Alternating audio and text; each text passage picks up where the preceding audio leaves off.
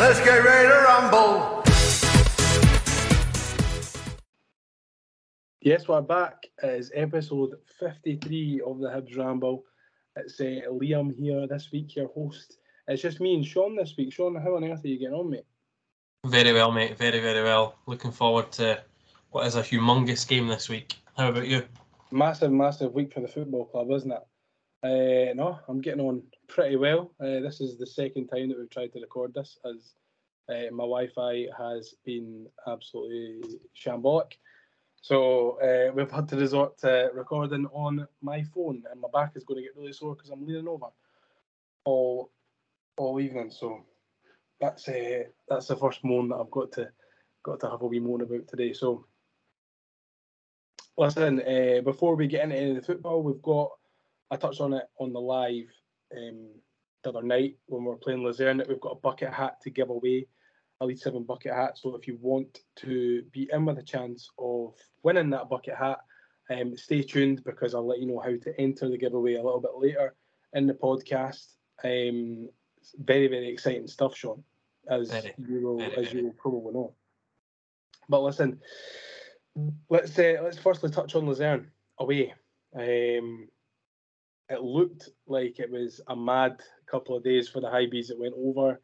Um, we know Mark went over. Uh, he he landed there on, on Wednesday through, you know, Beirut, Basel, Vietnam, wherever he, wherever he was going. It was some mental route that he had. He, he got there in one piece, and it looked like uh, looked like one of those one of those all timer all timer away trips. Sean, what did you think of, of the footage that you saw? Yeah, I think I knew that. The moment I made the decision that whether I was going to go or not, I knew regardless of the reasons why I decided not to go that I was going to regret it anyway. Yeah. And shock horror, I, I do regret it. But it does look like one of those that regardless of the fact it was a draw, just the magnitude of the the result against the opponents that it was against, you know, everything that comes in with it, the whole trip out, the way you need to travel to get there and all the all the stuff that comes with it, that'll go down in, in, in history as a lot of the supporters' best European away trip, and it'll take some beating because it looked absolutely tremendous.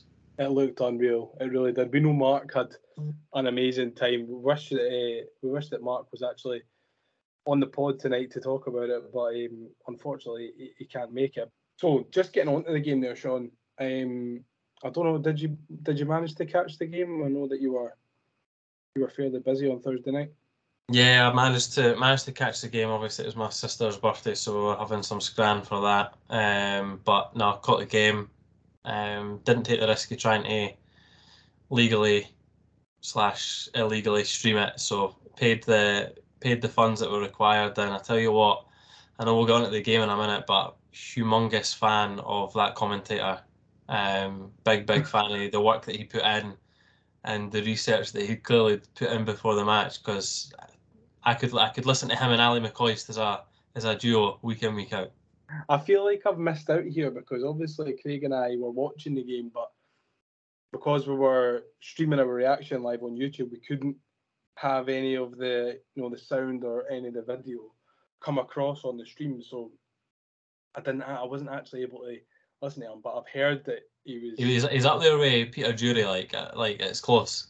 I've heard it's that close. He was tremendous, so I'm actually pretty jealous that um, that you all got to listen to him and we didn't, but listen, that live was was brilliant. I really, really enjoyed myself. It was it was well, well fun, and thanks to everyone who got involved and sent a question or sent any abuse or whatever. We had quite a lot of Brazilians in the live at one point.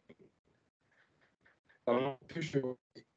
Not too sure if there's a big Brazilian uh, Luzern contingent at all, uh, but that, that was a wee bit confusing. But um, did the game go how you how you expected it to go, Sean? Um, not really. I, I, I didn't expect us to see it through. I thought in, in typical Hibs fashion, we would have found a way to to mess it up, and it would have been a disaster, and you know we would have been the The clowns of Scottish football again, but thankfully oh, Lee Johnson and the, the, the players on the park managed to get the result and, and get us over the line. Um, I felt that I felt that although we were under the cosh quite a bit by Luzern, I don't really feel like they threatened us too much as well. And I know that kind of contradicts it, but I, I feel like the Luzern threat that they posed was very similar to the, the first leg, where they just seemed to dominate the ball a lot but not really do anything with it. Um, mm. But on the flip side, every time that we seemed to go forward and every time that we had the ball, we, we looked dangerous. I feel like we we played really, really well um, in the first half. I feel like we carved out quite a few good opportunities. Um, very similar to the first leg, I feel like we just picked our moments and managed the game very well. So credit to Lee Johnson for his team selection, credit to the team for um, taking on board the tactics and, and the changes that we made at halftime as well, because I think whatever Lee Johnson mentioned at halftime, I think that kind of helped settle the nerves and kind of take us to, to another level in that in that tie. I think we spoke about that, didn't we, when we were on the last time, just talking about how we managed the game in the first leg, and I thought it would probably be a very similar uh, way that we approached the game in the second leg, and it looked like it was like we were trying to we were trying to you know kind of case them out and, and see see what they were all about in terms of how they were going to approach the game. Obviously, we knew that they had quality. Um, it goes without saying, you know, they've they've they've got quality. That they're a, they're a good side. Um, you know, some would even say that Hibs were the inferior side. Um, I mean, even the Luzern manager would go on record and say that. What a prick, man! Eh? But um, no, I, I was I was really really happy with the way that we played. Like he said, I was I was waiting for the fuck up to come, but thankfully it never did. And um, listen, I think you you put it exactly right. We chose our moments and we chose them well, and obviously we, we made them count, which is something that you know our league form hasn't quite reflected uh, very well so far this season. So the fact that we were able to do it on a stage of that magnitude and and were able to get ourselves over the line for this glamour tie against Aston Villa was. was outrageous, really, and it's it's. I don't think people actually realise how big, how big a scalp we've we've taken from Luzern here. I know that, obviously, you know the Swiss League and stuff is, is um, kind of similar to the Scottish League in terms of um, funds and stuff, and and how often teams play in Europe. But it's it's the ties like that that we don't usually get through. You know the ties that. You know, it's against a team that you've maybe heard of before, played Football Manager or FIFA or whatever, and then, you know, it turns out they've got too much quality for us and we end up getting getting chucked out. It's exactly the same with Hearts and Rosenborg. You know, I don't like to give that lot any credit uh, across the road, but, you know, it's it was a massive, massive night for Scottish football as a whole on Thursday, and it was all because of Hibs and Hearts. No, I completely agree. I think Luzern obviously finished fourth in their league, but they were only two points behind second, and I'm sure the team that finished second was the side that Rangers ended up playing. So I know Rangers managed to make it through, but they obviously had a tough test against that side, and obviously their teeth as well. Uh, and it was it was tough. It was tough for us as well at times. And and you're right what you're saying about Hearts. I know Rosenborg aren't quite the Rosenborg the old, but it's it's a big great name. And you still need to get past them. There's a reason why they're at that round, and the reason why they've got the coefficient that they have. So, um, nah, big big night for for Scottish football, and an even bigger week now for all the teams involved. Yeah, I've I've seen somewhere that um, you know people were saying this is Hibs' reward. You know, for for getting into Europe and getting this far, our reward is this tie against Aston Villa, and I don't know if I really want to look at it that way, um, as as a reward being able to play a team. I think a reward would be getting to the group stages and getting to experience that. I, I, I say that when we drew Aston Villa, I was like, oh, there's no really any winnable ties there for us. And I still don't think that there would be. But Aston Villa was by far and away the most difficult tie that, that we could have got out the hat. And, and we got Aston Villa, but I've been saying it all, like since Thursday, like it's it's not a foregone conclusion just yet. Like we can't just assume that we're going to get pumped out here, because, you know, stranger things have happened. As Craig mentioned, on Clyde One Super Scoreboard, and he was on the he was on the radio the other night. But um, no, I think obviously it sets up a massive, massive tie, and it's it's going to be weird seeing an English Premier League team come into Easter Road for an actual competitive game, rather than just, you know, two halves of a different eleven and a stupid wee friendly. You know, it's going to it's going to actually mean something, and it's going to get the crowd really fri- fired up. Um, buzzing, buzzing, buzzing to see it. No, so man, I think um, because it's a night game, competitive, I think it adds a little bit extra spice, because there's a certain individual in the middle of the park that's coming back to Easter Road as well. Um, listen, I don't want that to overshadow the the magnitude of the game. Um, but listen, if it gives the players that little bit of edge, and if it makes that certain individual for Aston Villa just that little bit worse, you know, I won't be complaining. Um, I know, I, think, I didn't like Ollie Watkins either. Nah, no, nor do I like Douglas Luiz. But um, I think based on ticket sales, it's going to be a sellout. Obviously, it goes on general sale at ten a.m. on, on Wednesday morning, due to the mess up that the ticket office have, have had. They've had to obviously delay it, but I don't think that's going to impact it at all. Um, I think it'll, I, I think from a crowd perspective, it'll be very similar to the five five, where there'll just be such a big buzz about about the stadium going into the game, um, and it'll look like that, like the half and half away stand as well in the south stand. So really looking forward to it. Um, I take a five five right now. I tell you what, I wouldn't mind. I wouldn't mind. But um, I liked the fact that we're going into the game. I know we're getting away for reviewing the Luzern game, and we're we're not really previewing the Villa game yet, but I like the fact that against Luzern, Boyle, Youan, Inventi managed to get some minutes together in a competitive match, um, yeah. and they looked really good. And I think,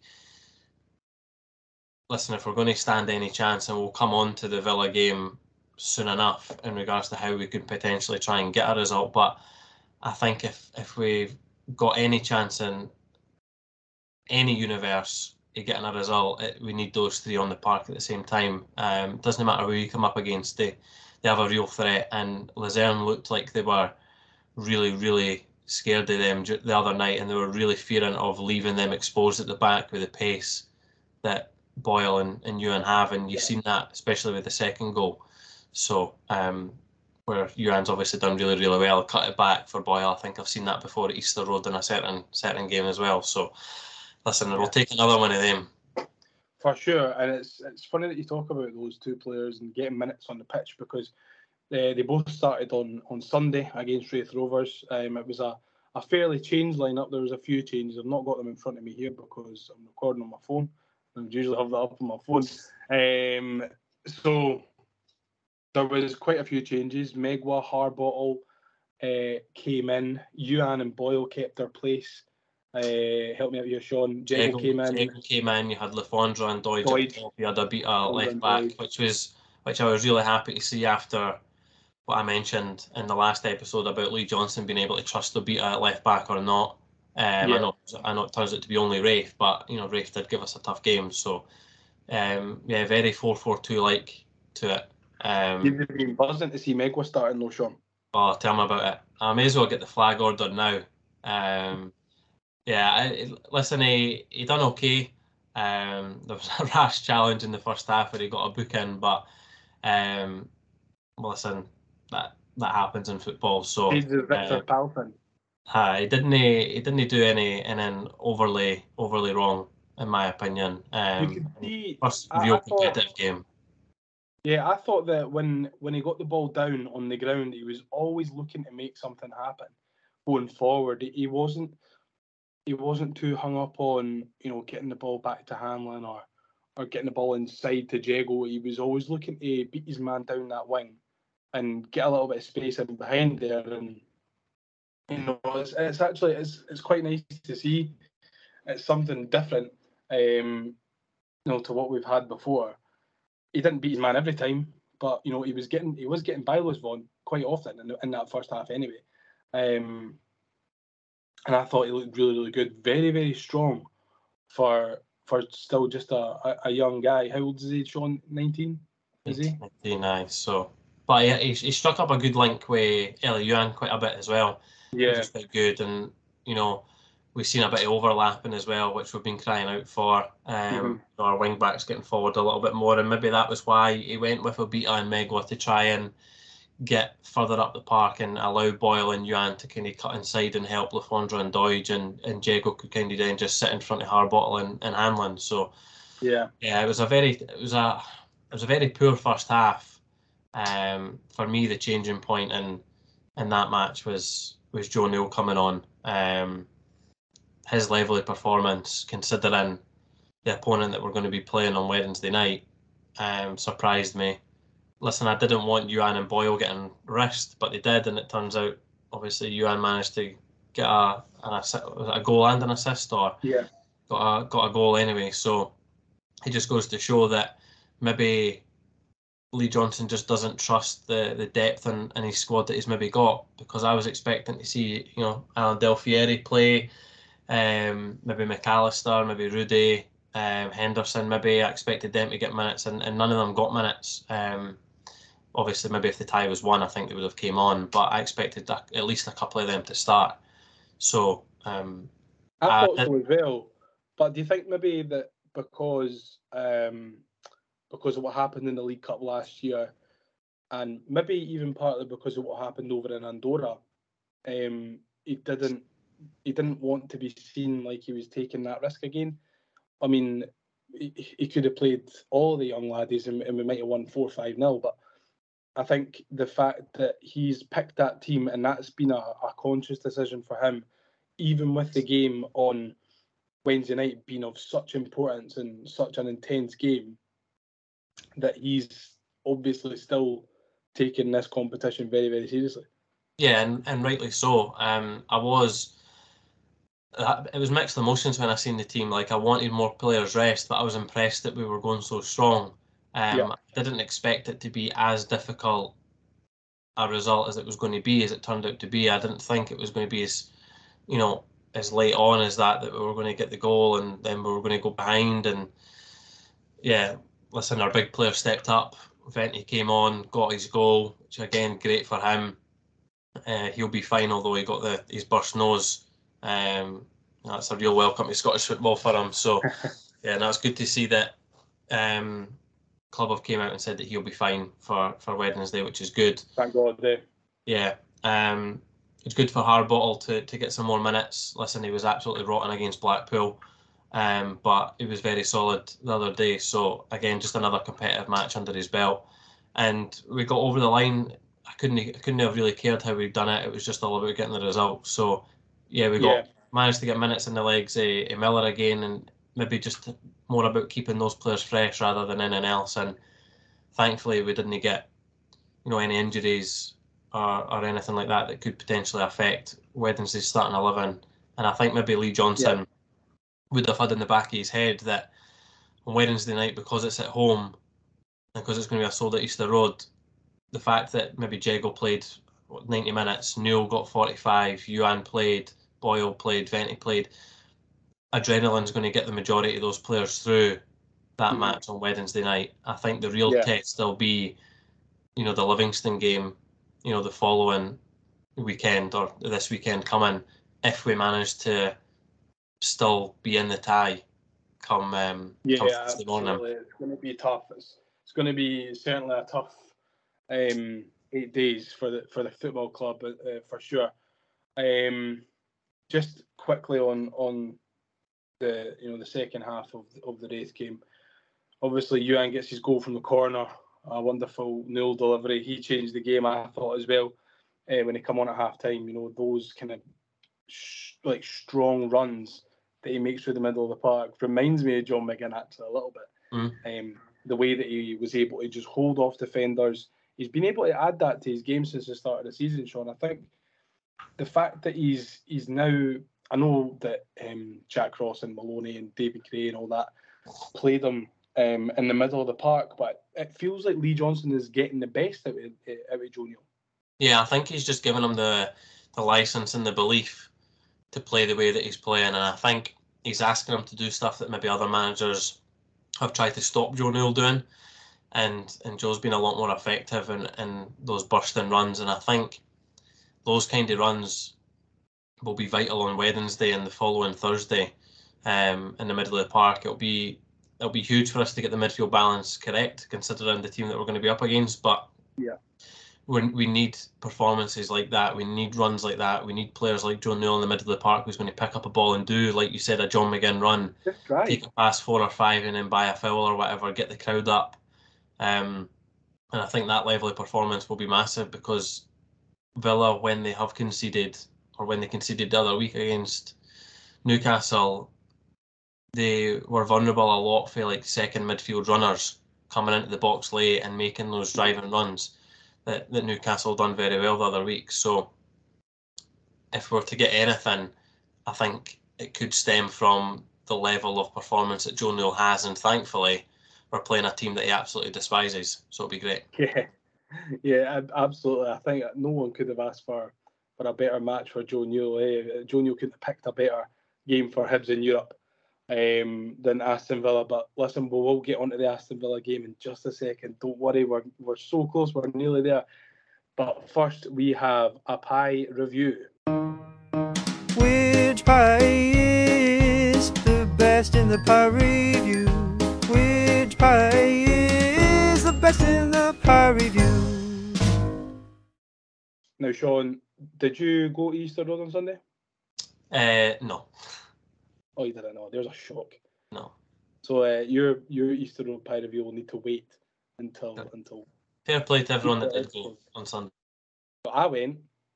I applaud them. Fair play to me. But Hibs, you're up first on my uh, pie review table this season. Mark's been the only other pie reviewer um, so far this season, and he had a, a pie at Motherwell.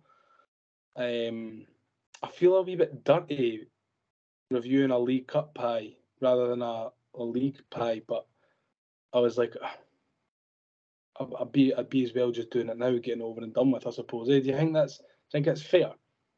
Uh, it's an Easter Road pie, and Easter Road pies count. Right, okay. Doesn't, I'll, I'll doesn't matter the competition. I'll count it, I'll count it.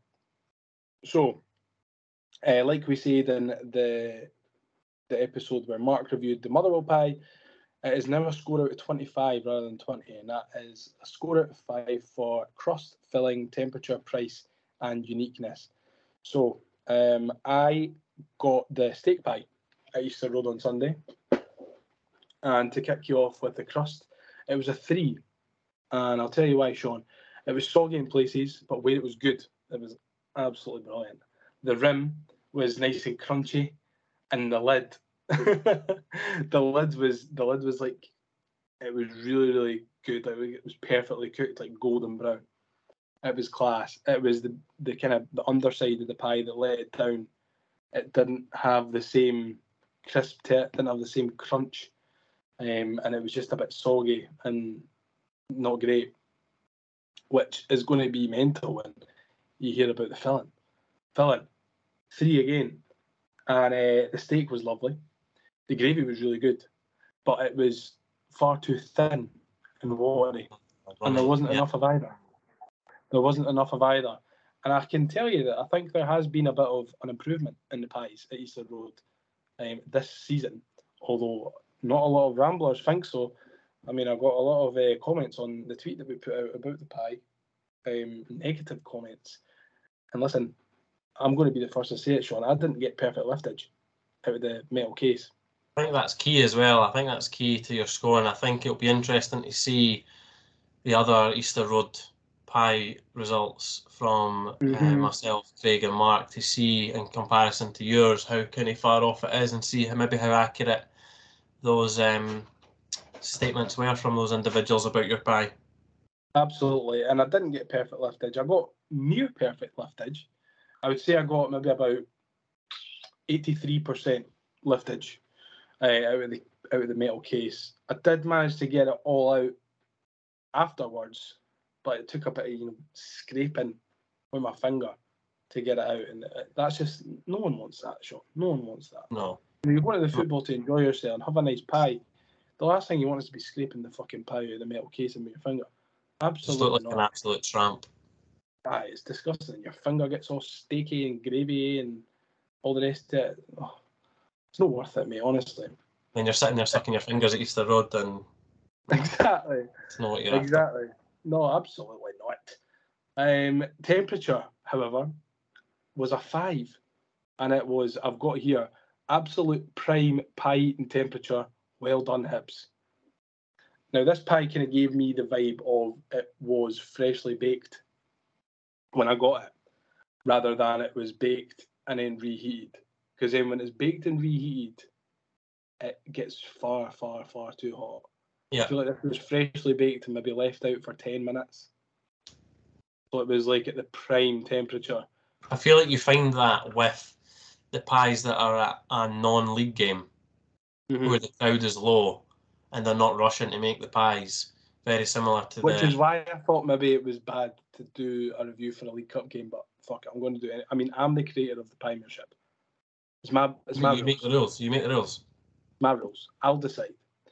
Um, so temperature five, price is a three, and it sits within the average range of uh, which I deem acceptable to pay for a pie. Which uh, is? I can't, well, between three twenty and like three eighty, I think is fine for a pie. Plus, I got my ten percent season ticket holder discount. So, do you know what I'm looking forward to? What's that? Villa Park Scram review. Well, that's if we get that's if we get a bloody ticket, Sean. Um, so the price is at a three. Uniqueness, however, is a one. Fair. And uh, I've got here Hibs offer a very good range when it comes to matchday Scran, but pie selection lets it down. Only steak and scotch to choose from, whereas we had, I think, steak, scotch, the chicken curry one last season, which was unreal. Um, I think there was a macaroni pie as well last season. Yeah, there was, even yeah. that would even that would have bumped up the bumped up the score a wee bit. But you know, steak and scotch, if that's your only pies that you've got, then your uniqueness score is going to be a one, and it's as simple as that. And that uh, leaves Hibs with a score of fifteen out of twenty-five, which I think is okay. On paper, it looks it looks it looks decent. I mean, it's you're kind of you're kind of looking at middle of the road there. And if you if the if the uniqueness was, you know, a little bit higher, if it went up to a three or a four, you know, you'd be sitting p- very pretty, mm. more or less the top of the table. So, listen, Hibs, if you're listening, Mister Kensel, Mister Johnson, um, please, please, for the love of God, bring back the chicken curry pie. You brought back the peri peri chips because of fan pressure, but please bring back the chicken curry pie because it was outstanding. I loved it. And that concludes this week's Cinch Pioneership. Which pie is the best in the pie review? Which pie is the best in the pie review? Right, Sean, let's get into it. This is the bit that everyone has been waiting for. Villa on Wednesday. A massive, massive tie. For us, probably, you know, out with cup finals, the biggest game I think uh, I've ever, I've, I've ever, you know, had the pleasure to attend. No, I'm not there yet, of course. Uh, probably the biggest game of my lifetime being a Hibs supporter. I don't know where it ranks for you, out with cup finals and such. But how do we need to approach the game? I think in regards to where it ranks, it's certainly up there for me. I think if I was a little bit older when we played Athens, I mean, I was at the game, but, you know, I think I was maybe only eight or nine at the time. Can't remember the year we played them. I think it was oh one or something like that. So um, that, for a non-Hampden, non against a non-Scottish side, was one of my favourite games at Easter Road. The and then the, like the Triple A one that we had a few years ago when we won three two. We came back, that was really good, but I think when you take into consideration the level of opposition, the potential types of players that we could be coming up against, I know Coutinho went off injured at the weekend, but like, you know, that's the type of player that we could be coming up against. Um, we're going to come up against a World Cup winner as well. So it's got the makings of, you know, putting the result or potential result aside, it's got the makings of one of the, the best games that you could attend at Easter Road in a very, very, very long time, especially in our genera- especially in our generation. This might be our generation's Athens. I would probably still class Athens as my generation, but yes, I get the point that you're making. I don't class Athens as your generation, Sean. Cheers. But were you not like five at the time? Nah, I was. If it was oh one, I would have been four. Aye, so. I, I don't think I would have been there, Sean, to be honest nah. with you. No, but like you're you're talking for the boys that obviously got to experience like the the seventies and stuff like that, um, and everything that came out. Th- this is kind of our version of it. I know the European competition is different. Um, the level of opposition is different, but you know the quality, the level of football has has changed and came a long way since then. So when you take all of that into consideration and the fact that we're playing a side that are one of the favourites to win the whole competition as well. Yeah, and they've not even fucking qualified. They certainly will be. I know they certainly will be one of my favourites because of the manager that they've got in the dugout as well. Um, very, well, very excited for it. Well, then we become the favourites. Absolutely not. I think, like you say, it is generation defining for a lot of Hibs fans. There's going to be a lot of young laddies going to see this game, who, you know, will watch the Premier League and Match of the Day week in, week out, and they'll see, you know, your uh, your Costas, your Coutinhos, uh, Ollie Watkins, Martinez, World Cup winner, of course, Lucadinha. I mean, the list goes on and on and on. I mean, they just bought the boy Diaby from, um, is it Leverkusen they got him from? Yeah, but for, aye. What, unbelievable player. thirty-five, forty million or something like that. So, um... you know, they're absolutely not short of top, top quality players. Um, and, you know, you, you, you can see yourself. I watched the highlights of their game against Everton earlier on. And, yeah, they were very, very good. And Everton were, went great, to be fair. But, listen, the the speed that these players move the ball at and, and get the ball around and round the back of the defence is incredible. And I'll tell you another another person who's going to be defining for this fixture, and it's going to be Martinez in goal for them, because he is, I mean, at this moment, he's probably one of the best in the world, surely. You'd, you'd have to think World Cup winner, Golden Glove winner at the World Cup. Um, you know, you, I think no one would really say booty a goose if I said that Martinez is probably in the top ten. Oh, easily. Uh, easily. I'm a big fan of his as well, and I'm a big fan of the shithousery that he's he's got in him as well, so... Um, nah, big fan. I think he's a great goalkeeper. A little bit suspect at times, but he's one-on-one. Some of the performances he can pull out are, are unbelievable. Um, mm-hmm. And that's just that, that's just starting with the goalkeeper. You're not then talking about Paul Torres, who they've just signed as well. Yeah. Um, sure, he's won the, the Europa League. Brilliant centre-half. You've got Matty Cash, uh, Luca Digne, like you mentioned as well, Douglas Costa, Konza, McGinn, like, honestly, it's, it's a Did joke. Did I say Douglas Costa? Is, he, is, no, is it Douglas Luiz? Is it Douglas Luiz? Sorry, that's what I meant. One of the two, aye. Like, I, I ken what he looks like. He's got the the blonde cornrows and that, eh? But no, he, he's he is some player. Ollie Watkins as well. Don't know if I mentioned time. Leon Bailey. You've got Leon Bailey as well. Another great player. I mean, unfortunately, I don't. It doesn't look like we're going to get to see Philip Coutinho or Emi Buendia.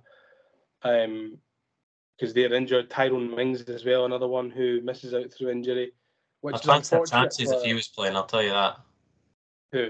I'd fancy a chances if Tyrone Mings was playing. He is rotten. Well, if he was playing whilst he was injured, aye, maybe. But, couldn't, he, um, couldn't he get a game away ahead of Will Fish and Paul Hanlon, I'll tell you that. Uh, maybe no way, maybe rotten. No. But, um, you know, we, we spoke about it earlier on, Sean, but is it a foregone conclusion that we're going out in this playoff round, or do you think that there's, I mean, obviously there's a chance, but do you think in your in your heart of hearts that there is a chance that Hibs qualify from this round? The closer it gets to kick off, the more likely I am to say yes to that question. But that's only natural. I think I said this the other week, I've tried to detach myself over the years about the emotion that comes with supporting Hibs, but it's very, very difficult to do. And the reason why I've tried to do that is because, not of instances like this, because we don't come up against opposition like this, but you go to Tynecastle, you go to Hampden, and you're, you're like, oh, we're going to get beaten. And the closer you get to the game, like, you're guaranteeing yourself a victory before the ball's even kicked. So, um, that's what I'm like for Wednesday. Well, um, I think the vast majority of our support will understand and accept the fact that it will be a miracle that is required. You're talking like prime Barcelona Celtic kind of level, if not bigger. Like, you're maybe talking a Manchester United versus an upper League One side in England, like that kind of thing. But these upsets do happen. Um, I know their manager is very, very experienced on a European stage, but Um, you're just hoping that some of the players can maybe get put off by the, the Easter Road atmosphere. Um, there'll be one player that will be thriving on that, that's for sure. But I think the fact that there's not any pressure on us, I think the fact that the players know that there's not any pressure on us from the support, um, they have that ability to maybe relax a little bit more, maybe try things that they maybe normally wouldn't try. It's a sold-out Easter Road, it's a night game, it'll be under the lights. I think the fact that we're playing at home first is a huge, huge factor in the tie as well. If we were to go to Villa first and they were to put us to bed, yeah, and then we're just coming up the road to Easter Road to, you know, have a kick-about when we're already five or six nil down on aggregate, you know, the level of performance and the level of support that would be in that that game at Easter Road just wouldn't be anywhere near what is going to be on Wednesday. So I think the fact that we're at home is is huge. Mm-hmm. Um, if we look at the last two results that they've had, obviously they got pumped off Newcastle five one and they they scudded Everton four nil, and I think even Lee Johnson's Hibs side could scud Everton. You know, that's how poor Everton are potentially going to be this season. If we're going to get anything for the game, we do, as we touched on earlier on, we need those kind of runs from from Joe Newell, or those your second man runs for Josh Campbell if he's on the park, whether it be the second half or not, coming into the box, arriving late. Villa do seem to struggle with that, um, tracking the, the, the late runners, the second balls. Um, so like when a ball's getting crossed into the box and we're getting the first header, they're maybe not picking up on the second one and they're getting exposed there. The fact that Digne and Cash play so, so high to allow their wingers to come inside, very similar to what Boyle and Youan will be trying to do, yeah, um, for us. I think because we're playing at home, I think we maybe need to take that risk and say, right, Youan, right, Boyle, you maybe just stay high and wide. Let them let them come in, yeah, and just ask a lot of whatever that midfield three is going to be to try and double up on on their wingers and their midfielders, just to try and give us that out ball. Do you think, think it'll that... be kind of like... Um... You know, when Robbie Nielsen was in charge first time at Hearts, I know that this is a far cry, you know, in terms of quality and stuff. But when Robbie Nielsen was in charge of Hearts um, the first time, and he loved to play his, his full-backs and his wing-backs really, really high. And our joy came from getting in behind him, the long ball over the top and hitting him on the counter. Do you think that's going to be maybe the same sort of vibe that we're going to see on Wednesday night? Potentially. I think the way that both sides want to play and try to play are very, very similar. Obviously, Aston Villa being a far, far, far higher level than us. But in regards to trying to get the fullbacks high, you know, whether it's Stevenson or Obita or whether it's Miller, you know, Miller likes to bomb forward, Obita likes to be high and wide as well. Boyle likes to cut in and try and get involved in the game and shoot. So does Youan. Very similar to how, you know, Diaby or, or Bailey might do for them, or Matty Cash might do on on their side. Um, a lot of their success against Everton came from their wingers cutting inside, yeah, which is why it's going to be such a massive importance of our midfield being on it, because they're not only going to have to track the wingers coming inside, if we're hoping to keep Boyle and Youan higher up to try and expose them when we try and attack. But then you're going to have to then keep an eye on Douglas Luiz, Kamara, John McGinn, and all these second and third runners that are coming in the box and picking up the scraps. And they're naturally going to be more alert than us. So we need everything to be pinpoint. And I think, yeah, a lot of the game will will try and keep them wide. and we'll just try and get as many bodies between the eighteen-yard line um, and try and make them cross the ball instead. And I would back Hanlon and and Fish and, you know, Lewis Miller to win a header against, you know, Diaby or Bailey or Watkins and things like that, because obviously naturally they're they're taller. Um, so it wouldn't surprise me if we try and keep them out wide and force them out wide um, and try and ask them to cross the ball a lot instead of cutting in and doing quick one-twos. It's just whether we can cope with the onslaught of the attack that they're going to have, and again, picking our moments. If we pick our yeah. moments correct, if we start strong, if we start fast, who knows? Um, it's easy to sit here and say that we're going to take a scud in, and, and we probably will. It wouldn't surprise me if we go down to Villa and we're already getting beat two, three, four, five nil. And over the two legs, it could be a six, seven, eight, nine. It, that, if that happens, that wouldn't surprise me. But I think a huge, huge, huge part comes down to the fact that it's at Easter Road at home, and there's just this buzz about it like we've not seen in a long time for a non-Hampden, non-Hearts, mm. non-Old Firm game. I think what we need to remind ourselves as a as a club is that we've earned the right to be here in this position, um, as much as Aston Villa have. And I know that there's a massive gulf in quality, there's a massive gulf in finance and what have you, but we this isn't a pre-season friendly. This isn't them doing us a solid coming up and and helping helping us to get fit, or we're helping them to get fit. This is a proper competitive win it or lose it game. Like, we need to make sure that we are not going out there and giving them too much respect. Obviously, they need they they, they will, you know, demand respect. They're Premier League footballers, and you know, a lot of them are worth tens of millions of pounds, but The the last thing that we should be doing is going out there and letting them play. We need to make sure that we're we're on top of them, like you say, nullifying their threats, um, and taking our chances when they come. And you know, they might be few and far between over the one hundred eighty minutes, but the fact that that we will get chances, and that's a given. Like, there's not going to be in either game. Hibs aren't not going to have one chance to score a goal. Like, we will, we will get chances. We just need to make sure that we take our chances. We, I would imagine that Johnson will know that, you know, they won't be every five minutes. They probably will be few and far between. But like I said, we've earned the right to be here and play on this stage, play on that park on Wednesday night and next Thursday as much as they have. So we need to go out and make it count, because we can't just assume that our European journey stops here. Like, because if we do that, then we are going to get beat, and that's the that's the bottom line. Like, if we go, oh well, it's been fun, but you know, Aston Villa are going to go through. Like, what's what's the fucking point in even turning up then? Like, there's there's no point. So, you know, we've got to believe in ourselves. We've got to be realistic, of course, but what we need to remember is that, you know, we're here, they're here. This is, you know, both of our seasons are are probably going to. I mean, if we won, this is it's going to our season's going to hinge on it. If they win, their season's going to hinge on it. You know, it's it's a massive, massive game for both sides. Um, I'm hoping that Aston Villa don't think that it's as big a game as we do, and they send up their reses here to play against us. But like you said, Unai Emery is um, is a yeah, very, very yes.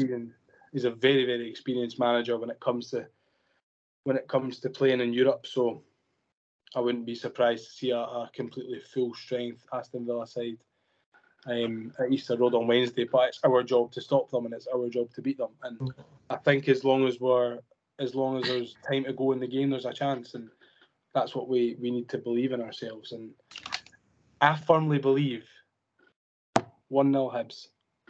I think we I think we also need to remember that Lee Johnson has done very well tactically in the two Luzern games against an opposition that is better than us, regardless of the fact Villa are so much on paper, so much better than us in every every way, apart from the fact that we owned John McGinn before them. But Lee Johnson's went to Villa Park as an underdog before, and you know, regardless of how he got on then, he'll have learned both good and bad things about that level of performance and what is expected. Yes, yeah. it's a, it was a while ago, but the, the prospect of him taking a side to Villa Park won't faze him, and he'll understand what's required. Mm-hmm. It's then just up to him as a manager to get it tactically correct in his team selection and what he asks for the players. And again, as we've seen in the two Luzern games, it's up to the players to then perform on that stage and pick their moments at the right time and influence the games in, in the right areas and do the right things and play smart. And if we do that, who knows? Listen, I don't think the, a motivation uh, is going to be an issue.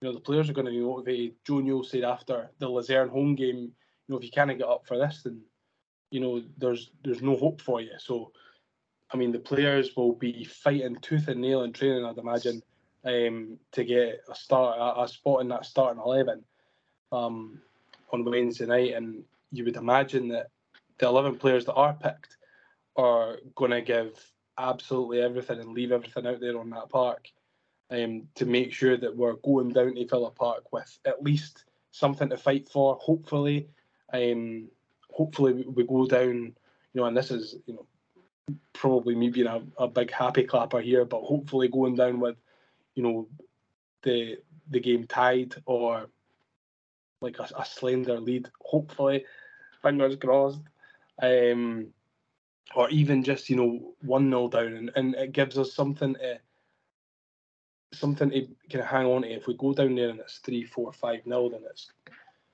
you'd be as well just sending the dev squad, do you know what I mean? So yeah, but then if the, if, if the result does end up like that on Wednesday night, we could have a, an opportunity in our hands where Villa, I think the tie's done, we turn up at Villa Park, get an early goal, and they've already got a week inside out. You just don't know, Liam. Like, any, literally anything could happen. So, imagine. Um, listen, I know where the Villa weaknesses are. If I can spot them, Lee Johnson can spot them. Well. So it's just all about implementing the right tactics at the right time to, to expose them. Yeah. And again, I think the fact that um, I'm assuming block seven are behind the goal again. I bloody yeah, hope I think, so. I think so, yeah. Um, I think that'll play a major part if they are there. Um, even if they weren't and they were in the East, I think the level of atmosphere that's going to be in that ground on Wednesday night, regardless of the fact it's an early kickoff, I think it is going to be electric. And, and it's one of those where, because of the kickoff time, people are getting half days, people are taking the day off, people are getting away from work early, they're coming straight from work, so they're going to have that buzz about it. And I think that's just going to play a massive, massive part. Absolutely, one hundred percent. Listen, I'm going to ask you for a score prediction.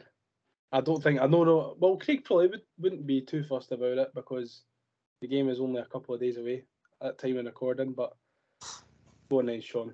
Hit me with do you, do you do you want my do you want my head? I want, or your, my, I want your heart. I want your you heart. You want my heart. Uh, my heart says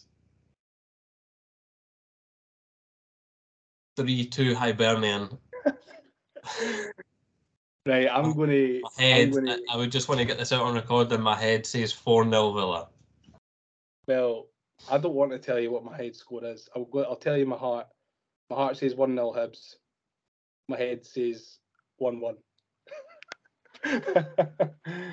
I'd take either. I think regardless of the however the outcome is on, on Wednesday night, it would be rude of us not to touch on obviously the game at the weekend as well, and the Livy game. Um, it will be very, very interesting, especially if we're in the tie in any way, shape or form, even if it's like we're two goals behind or whatever. Yeah. It'll be very, very interesting to see not only the lineup that we have on Wednesday, uh, and sorry, not on Wednesday, on Saturday, because the game's staying on the Saturday, to see how we face up, and not only how we face up, but how we perform as well. Because people naturally, if the tie's, whether the tie's over or not after Wednesday night, or if we're still in it, there's going to be that hangover again. Um, I don't like using that, but I think with a game of this magnitude, it's only natural where there's going to be a hangover of some kind, and there's still going to be players with an eye on being fit and being able to play at Villa Park. Do you know what I mean? Like Ellie Youan will be dreaming of going down to Villa Park and performing and getting a wee getting a wee wheel up on his Insta a reel, sorry, up on his Instagram um, for everyone to watch. So I don't know what you think going into Saturday as well. I know it's all if buts and maybes at the moment, depending on Wednesday. I'm not going to lie, we've still got thirty after we've still got thirty-five league games after this. if we're still within the tie, I couldn't really care less about Saturday's performance and Saturday's yeah. result, as long as we're still in the tie going down to Villa Park.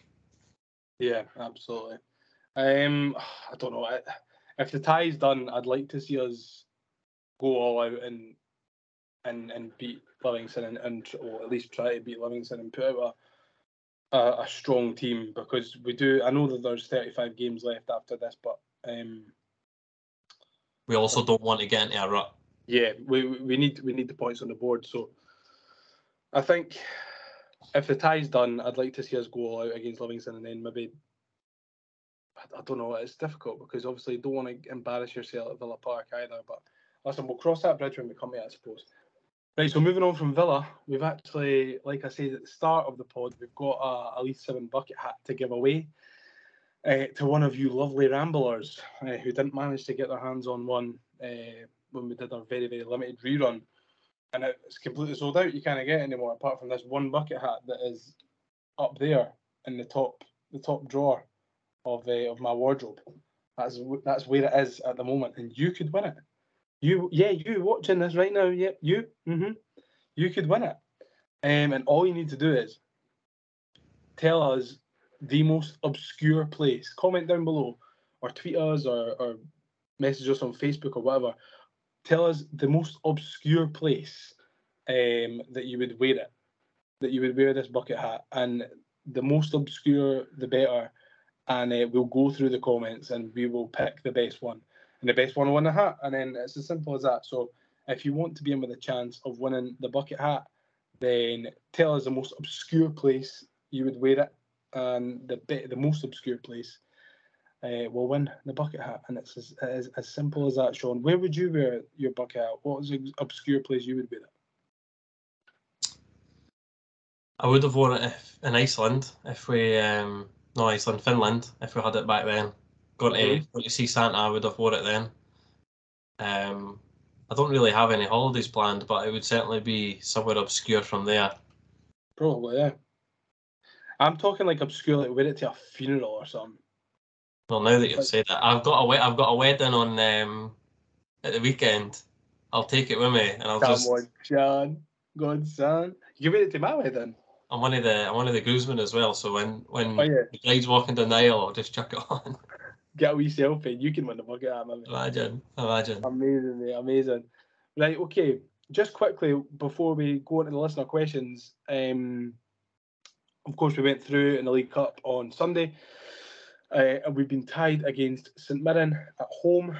Um, buzzing for a home tie, to be honest. Celtic obviously got out against Kilmarnock, Hearts get Kilmarnock away.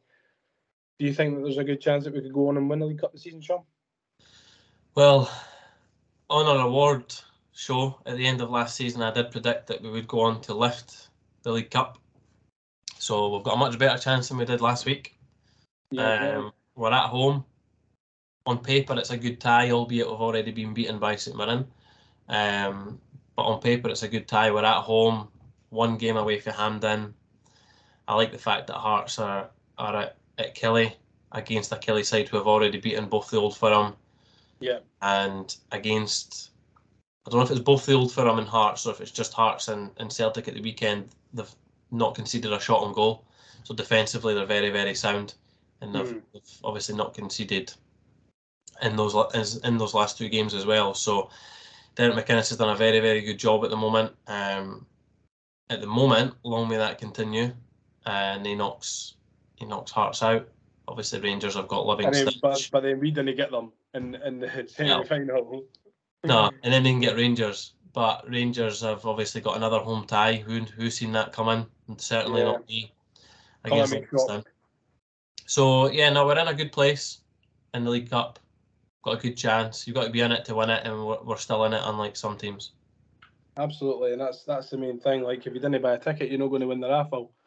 And I would imagine, like I said earlier on, I think Lee Johnson has taken the League Cup a, a little bit more serious this year than he did last year. Um, obviously, it's not pre-season games technically anymore, so it's uh, you know we're, we're into the you know the last the last eight of the cup, so that's um, that's where you want to be. It's so if we could get a trip to Hampden, it would be I think it would be a fairly good result for for the League Cup, I suppose. I think Lee, Lee Johnson himself needs a trip to Hampden as well.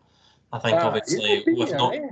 we've not taken us there with the League Cup issues that he had last season, with the amount of people that still want him out.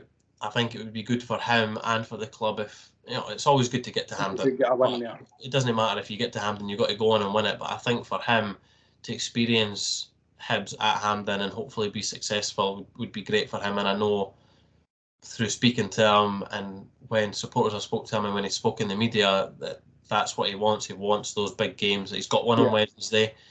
Um, he's got one next Thursday, and he's got the opportunity, if we can get past St Mirren, to, to take us to Hampden, which I know he'll be frothing for. Exactly. And l- listen, you look at you look at the state of us in the first two league games of the season. Obviously, we've not picked up any points, but you know we're one we're one game away from Hampden, and regardless of the opposition, we're one hundred eighty minutes away from the Europa Conference League group stages. So it's um, it could you would have, turn out. You would have took that. You would have took that yeah. at the start of the season. Lose the first two league games, and you're within a chance of group stage football. Simple. Exactly, and it's a, it's a massive ch- it's a massive chance for us in both competitions. Obviously, the Scottish Cup's not kicked off yet, but it's a massive chance for us in both competitions for us to, you know, progress a little bit further. So, hopefully, hopefully we can do it. Um, obviously, we'll talk more about the St Mirren game when the time comes. But for now, Sean, we're going to wrap up with the listener questions. Now it's time to answer the Hibs Ramble listener questions. And I believe you are going to read them out because I can't use my phone. I'm recording on my phone. You're recording on your phone? You've not saved. I am recording on my phone. Can you tell? Like, I, I look a wee bit better. Camera quality is really good. Camera's a wee bit better this week, eh? So I didn't know your phone had a wide lens. I'll be, I'll be back to my Shan laptop camera next week. Don't you worry about that, Sam. Um, Colin... Superdry McLennan fired in with any recommendations on where to watch next Thursday's game in Birmingham should I be unable to secure tickets to Villa Park. And I don't have any recommendations. I've never been to Birmingham. That question is coming a week or maybe even five days too early yeah. because the following week after the away game I'll be down in Birmingham for work. So I'll tell you then. I'll tell you after I've been to Birmingham. The yeah. next again week after the game. Fair enough. Just in case we get there again. I'm sure Kieran Power will, will let us know. I think he did that for the pubs in, in Luzern. So I would imagine that we'll we'll find out some we'll find out somewhere to go. And even if we don't get tickets for the game, which obviously I'm hoping that we do, um, but if we don't, then well, I'm sure it'll be we'll a massive Joe. party atmosphere. Right, well, ask Joe Newell where his family are going. His friends and family are going. We'll just go there. Uh, Gav Dick, can we as a fan base stop getting on the manager's back after two defeats? Getting bored now, don't get me wrong.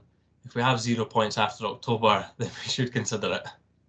It's fair. Yeah, it's I fair. think it's football. I've said it time and time again. If I've said it once, I've said it a thousand times. It's just completely knee-jerk all the time, isn't it? Like, you know, no one was calling for Lee Johnson out after, I know we never won on Thursday night, but, you know, we, we progressed in the tie, so it felt like a win, really.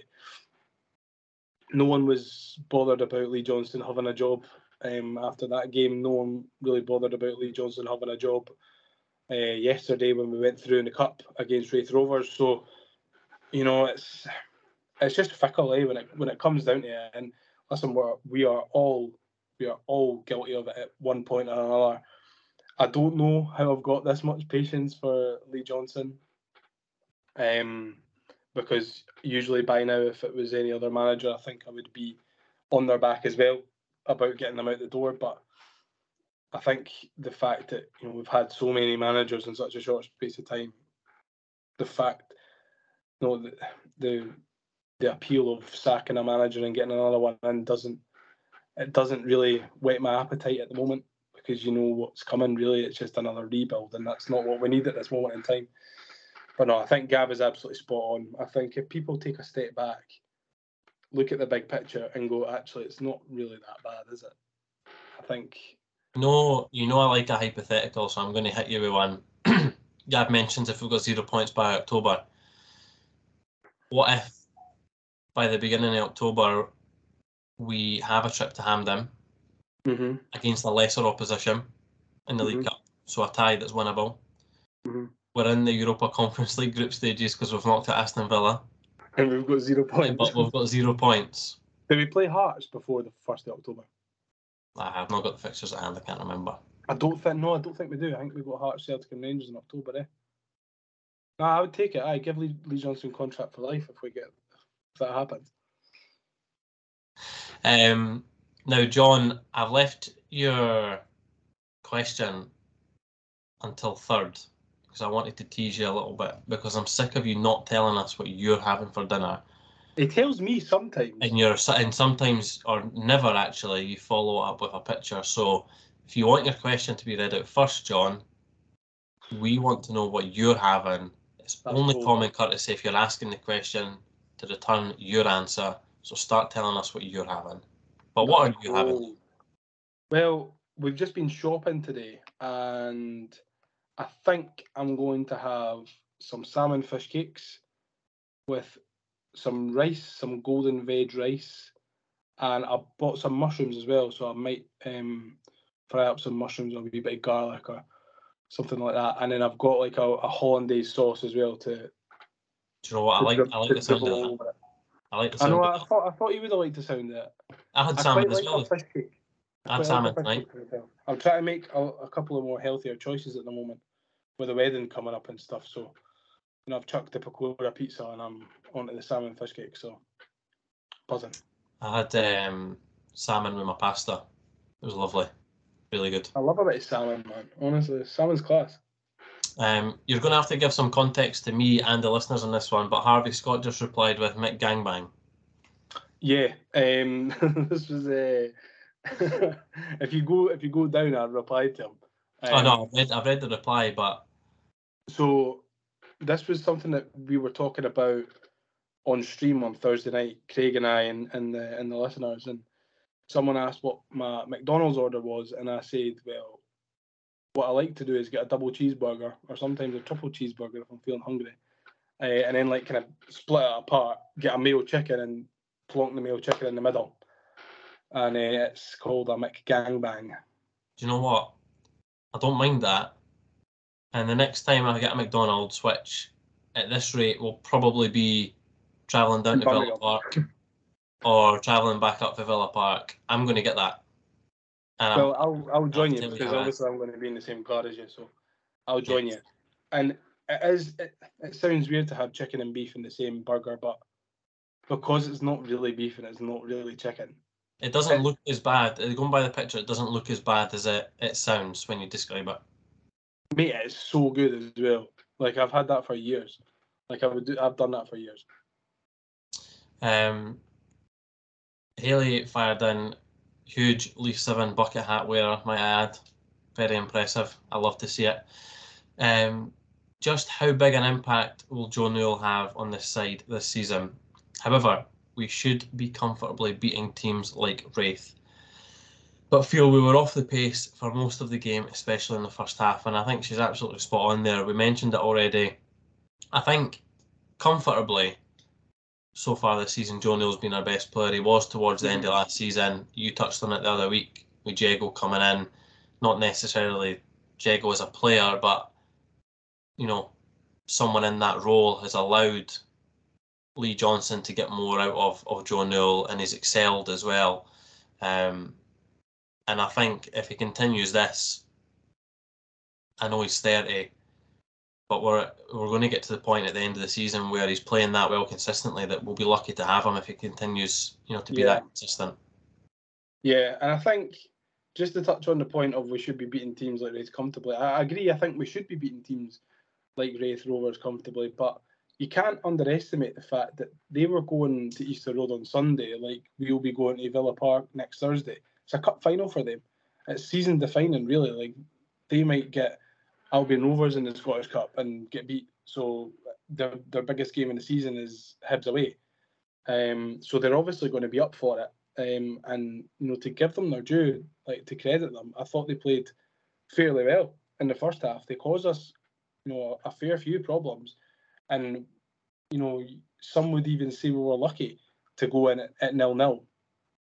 But listen, um, we should we should really be taking better better care of these teams, but I think you can you can kind of excuse it a little bit, because I would imagine that the players had one eye fixated on Wednesday night, and you can't really blame them, because if I was in the same position, I'd be like, oh, get this game with Raith Rovers over and done with as soon as, um, because I want to make sure that I'm all right for Wednesday. And I think I think that, you know, the players are only human. Obviously, they're professionals and stuff, and I'm not trying to, you know, shame them or anything like that, but I think it's only natural that you, you play through that game, just try and get through it, get through the tie and focus on Wednesday. And no one would admit it at the club, but I'm sure there was a lot of people at the football club that were... That were I think it's only natural when you saw the level of performance that we had in the first half, especially for the likes of Youan. Um, he just looked like he didn't want to be there, and he only had his, in, you know, was only interested. I didn't want to be there either. Exactly. Well, exactly. Neither did the majority of the support that's going to be there on Wednesday night, hence why they didn't buy the ticket. But then obviously Joe Newell comes on and he just gave an extra ten, fifteen percent to other players, and that got us over the line, you know, naturally. Yeah. Big Bread Bins, big fan of that handle. Um, if we beat Villa over two legs, should we be demanding the custody of John McGinn? And I also love the question, and I think it's only natural that it's um, winner takes McGinn, if I'm honest. If we win yeah. on Wednesday, we get him for the second leg. If they win on Wednesday, they keep him for the second leg. Aye, that's fair. He's like a floater. Aye. Mm-hmm. I think um, he would be happy with that as well. Aye, probably. It, it's kind of got shades of the bad motherfucker title, you know, the U F C belt. Um, I kind of meant to fought for that, um, but it's got, it kind of got shades of that, you know, winner gets McGinn. I, I'd, take, I'd, take, no, I'd be happy to take McGinn, but does he get in our midfield? Maybe no, I'm not too sure. He'd do a job. Um, Off the bench, aye, maybe. My sister came in with a question as well, um, asking if I enjoyed my double wafer cone from Lucas while I watched the game. Now, anyone that knows me, before I get on to criticising the actual question, knows that the Rolos and Musselburgh is far superior to Lucas. Sorry, it's just the way it is. I don't make the rules. Don't make the ice cream. It's just, it's just facts. It's facts. If you like the Lucas, go to the Rolos, you'll get a better ice cream, better quality. So I wasn't happy that we had to get a Lucas. I also wasn't happy that I missed the start of the game because I got made to go to Lucas. I then wasn't happy as well because the quality of the ice cream wasn't what I was expecting it to be. And I also wasn't happy because I asked for a double scoop cone. Well, I read, to fair play to the girl, I asked for a single scoop cone, and then she started scooping it. And then I saw it was only a little bit more price-wise for a double, so I went, oh, in fact, can I get a double? So instead of taking the one scoop off the one scoop cone that she'd already done and put it on the second one, and on the double one, she just got a second scoop, like a double scoop cone, and just put the single one in it, and then put the single scoop on top. So I had two wafer cones, a single inside a double. So by the end of it, my mouth was beyond dry. So it was not enjoyable, not an enjoyable experience. And that for someone who, great. for someone who is such a pro de Rolos, um, two words: won't be back. What what flavour ice cream did you get? I just went safe with vanilla. I just went safe. That, well, that's what you that's what you get. To be fair, by being a little bitch. Go look Tell at you me, what. I got vanilla. Go to Lucas and then go to the Rolos and come back to me. I've been to Lucas and it's great. It's great. It's absolutely great. They've never messed up I'm my just, maybe because, maybe because Actually, you're, I'm just telling you that the Rolos is, is, is superior. It's maybe because you're no proper mussy, eh? Maybe that's what it is. Difference does that make? Uh, maybe they just didn't like you. Didn't like your kind. Maybe. But, That's a, diff- that's, a, that's a different level of conversation that we maybe need to have with the employees of Lucas and Musselburgh. Maybe that should be uh, the East Lothian Ramble. We should start, we should do a ice creamership instead. Just going around Scotland and tasting ice cream that is close to each stadium. See how that goes down. So yes, um, Megan, improve your level of questioning because you were there. you're aware of how that ice cream tasted and you're aware of how I felt after it. So it's actually quite bet. pathetic. Quite pathetic question, to be honest. It, it is. It's it's disgraceful. I'm actually embarrassed. Mm, I'll be the first to say it as well. I'm embarrassed. Uh, moving on from one embarrassment to another, my dad came in. Now we asked we asked for questions and he provided us with a statement. So not off to a good start. However, I hope Joe Newell plays all ninety minutes on Wednesday because he's a game changer. So he redeems some levelly points because he's factually correct. However, he is stating the most obvious thing. So, but another new grass is green. Correct. Well done, Martin. Do better. Cheers, Martin. Um, Jack Nicholson says, can't see us go- getting anywhere with Johnson.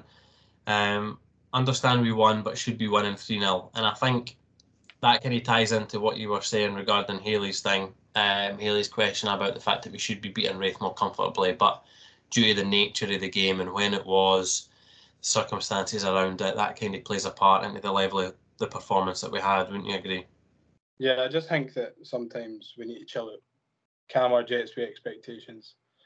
We can't be going out and, and thumping Raith Rovers three four nil when, you know, the players will have an eye on Wednesday night, so it's just not realistic.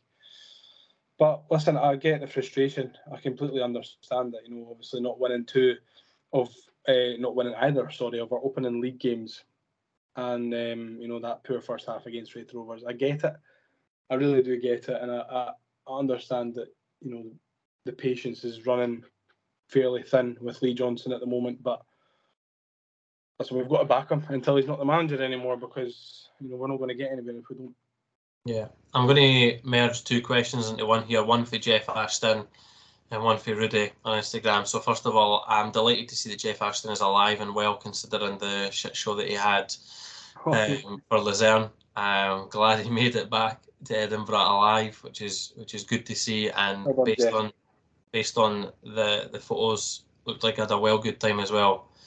Um, He's talked us through the team for Wednesday, so I'll go through his team and then you can hit me if you agree, disagree, where you'd make the changes, because that's the question that, that Rudy yeah. asked us. So Marshall, Miller, Fish, Hanlon, Stevenson, Jago, Newell, Obita, Boyle, Inventi, and he's put Youan. So I'm not sure if that's a, a sign-in for China or, or what, but um, no, obviously it means Ellie Youan. So that's the team that, that Jeff... Is went for. I, I don't Can you really talk me see the midfield again?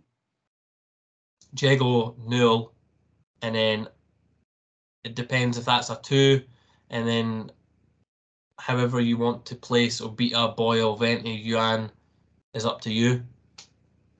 I think the only change I would make is, and I feel bad saying it because I love him, but I think I would trust Obita over Stevenson at left back. Um, on Wednesday night, and maybe bring in another centre midfielder, maybe Campbell. Campbell will give you energy. Um, I, I don't know about Dylan Levitt. I don't know if he's fit eh, or available to play at all. Um, but, you know, I think a midfield three of Jago, Campbell, Newell maybe maybe does us all right, with then Obita and Miller, you know, either side of a back four, and then your front three, Youan, Boyle and Inventi. So, I wouldn't, you know, don't don't quote me on what the team's going to be because I've not got a clue. But I would, I think I would prefer having Obita um, starting a left back rather than Stevenson, to be honest with you. I think that would then come back to the question that I posed on the last episode, though, and I wonder if maybe that's why Johnson likes having Obita ahead of Stevenson, just to kind of give that defensive security for, for both of them. I tell you what, though, regardless of Lewis Stevenson's age, I am really, really looking forward to him going up against either Diaby or or um, Leon Bailey on, on their right side, because that's going to be either tremendous to watch or torture to watch. It'll be uh, interesting. It'll be interesting to see how they deal with players like Stevenson and like Josh Campbell and that. Like, I think it'll just be. I think it'll be a really interesting game to watch. I mean, even probably even better if you're a neutral. Obviously, we're going to go in there with the with like being fueled, full of emotion, pumped full of emotion, ready for the game. But if you're a neutral watching it and you've not you've not got a side, I think it would be quite a quite an interesting game, you know, unless it, you know, takes a turn and it's Villa six, Hibs nil at half time. Um, I think it, it probably could turn out to be, you know, one of the better games that we've seen at Easter Road.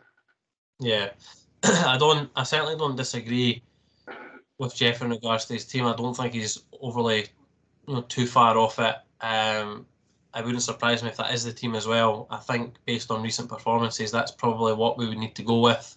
Mm-hmm. Um, Levitt is, I assume, going to be out. He's been in a moon boot since since the Luzern game. We don't know the extent of the injury, so we've just got to hope that it's not too long.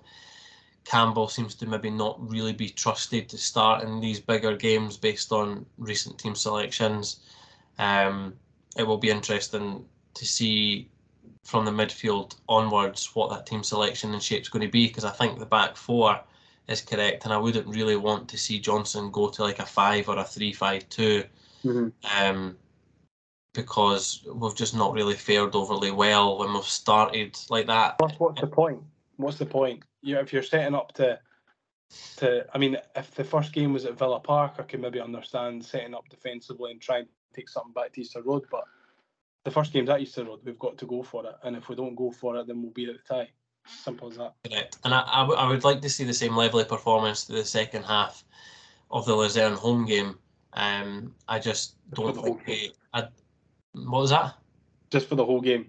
Aye, just for the whole game, exactly. But I just don't think we've got the minerals to dominate or or play that well against what will naturally be five narrow attackers in behind Ollie Watkins, because their wingers come in and play in beside um, and behind the striker. So it's going to be a very, very crowded middle of the park, which is why, again, I want us to try and force them wide and, and let them just cross balls in for fun. Yeah. So it will be interesting. I think it is a fair team selection from him. I think it's just how do we then how do we then set that up. But yeah, that is us for this evening. I think what everyone needs to do, if they aren't already, is that we're going to have a massive couple of weeks on uh, the old Instagram stories for the big games, the, the Villa game, or both Villa games. Um, so if you want to see some prime content, especially for the away game, you're going to be stuck with me and Liam in a car on the way down for five hours. We're going to have to kill some time somehow. So um, tag us as much um, as you can. We might do an Instagram live or something. Eh? We could do like a Instagram do it while live. I'm driving on the way back up the road after we've won and knocked out Aston Villa. Yeah, let's say uh, we, we can maybe do like an Instagram live or something and, and, and chat to you on the way down and gauge how you're feeling and stuff after the first leg. But um, listen, mind and tag us in, on, in all your stories, and, and we'll repost them, you know, if they're, if they're any good. Uh, and because uh, we, we just want to see as much Hibs content as possible, you know, from, from the next couple of weeks. It's going to be an exciting time for the football club, as we mentioned. So, yeah, we're, we're just, we want to share it with you. We want you to share it with us. And, you know, we're all Hibs at the end of the day, you know. So, tag us and everything. We want, we, we just want to see everything, see where everyone is, to be honest. I, I just want to go to the pub and drink Carling. Yeah. The last question I have for you, Liam, is whereabout on your body are you getting a tattoo of who scores the winner against Villa on Wednesday? Yeah. Might get the that down, that. That's just above my right breast for uh, the audio-only listeners. I'll make sure I come to the tattoo parlour with you so I can be the one that tattoos on you. And I can tattoo you as, as well. It's only fair. Yeah, it's only fair. Perfect. So that wraps us up, eh? Yep. Well, thanks again, Sean, for joining me this evening. I know we had a few technical difficulties at the start. Thanks for having me. I feel like we've uh, we've worked through it, and uh, we've we've chatted through it. We've we've managed to get a half decent episode bashed to it. Eh? Yeah. Good luck to everyone that is um, either still trying to get a ticket for Wednesday and try to get a ticket for the away game. I hope everyone that tries gets one. That's obviously not going to be the case. I hope that, most importantly, me and Liam get one, and then everyone else can then follow suit from there. Yeah, absolutely. Uh, as long as I'm, as long as I'm sorted, I'm not bothered. Yeah. Right. Anyway, thanks for listening. If you got this far, and uh, see you next week. Cheers. See you later. Bye. Let's get ready to rumble.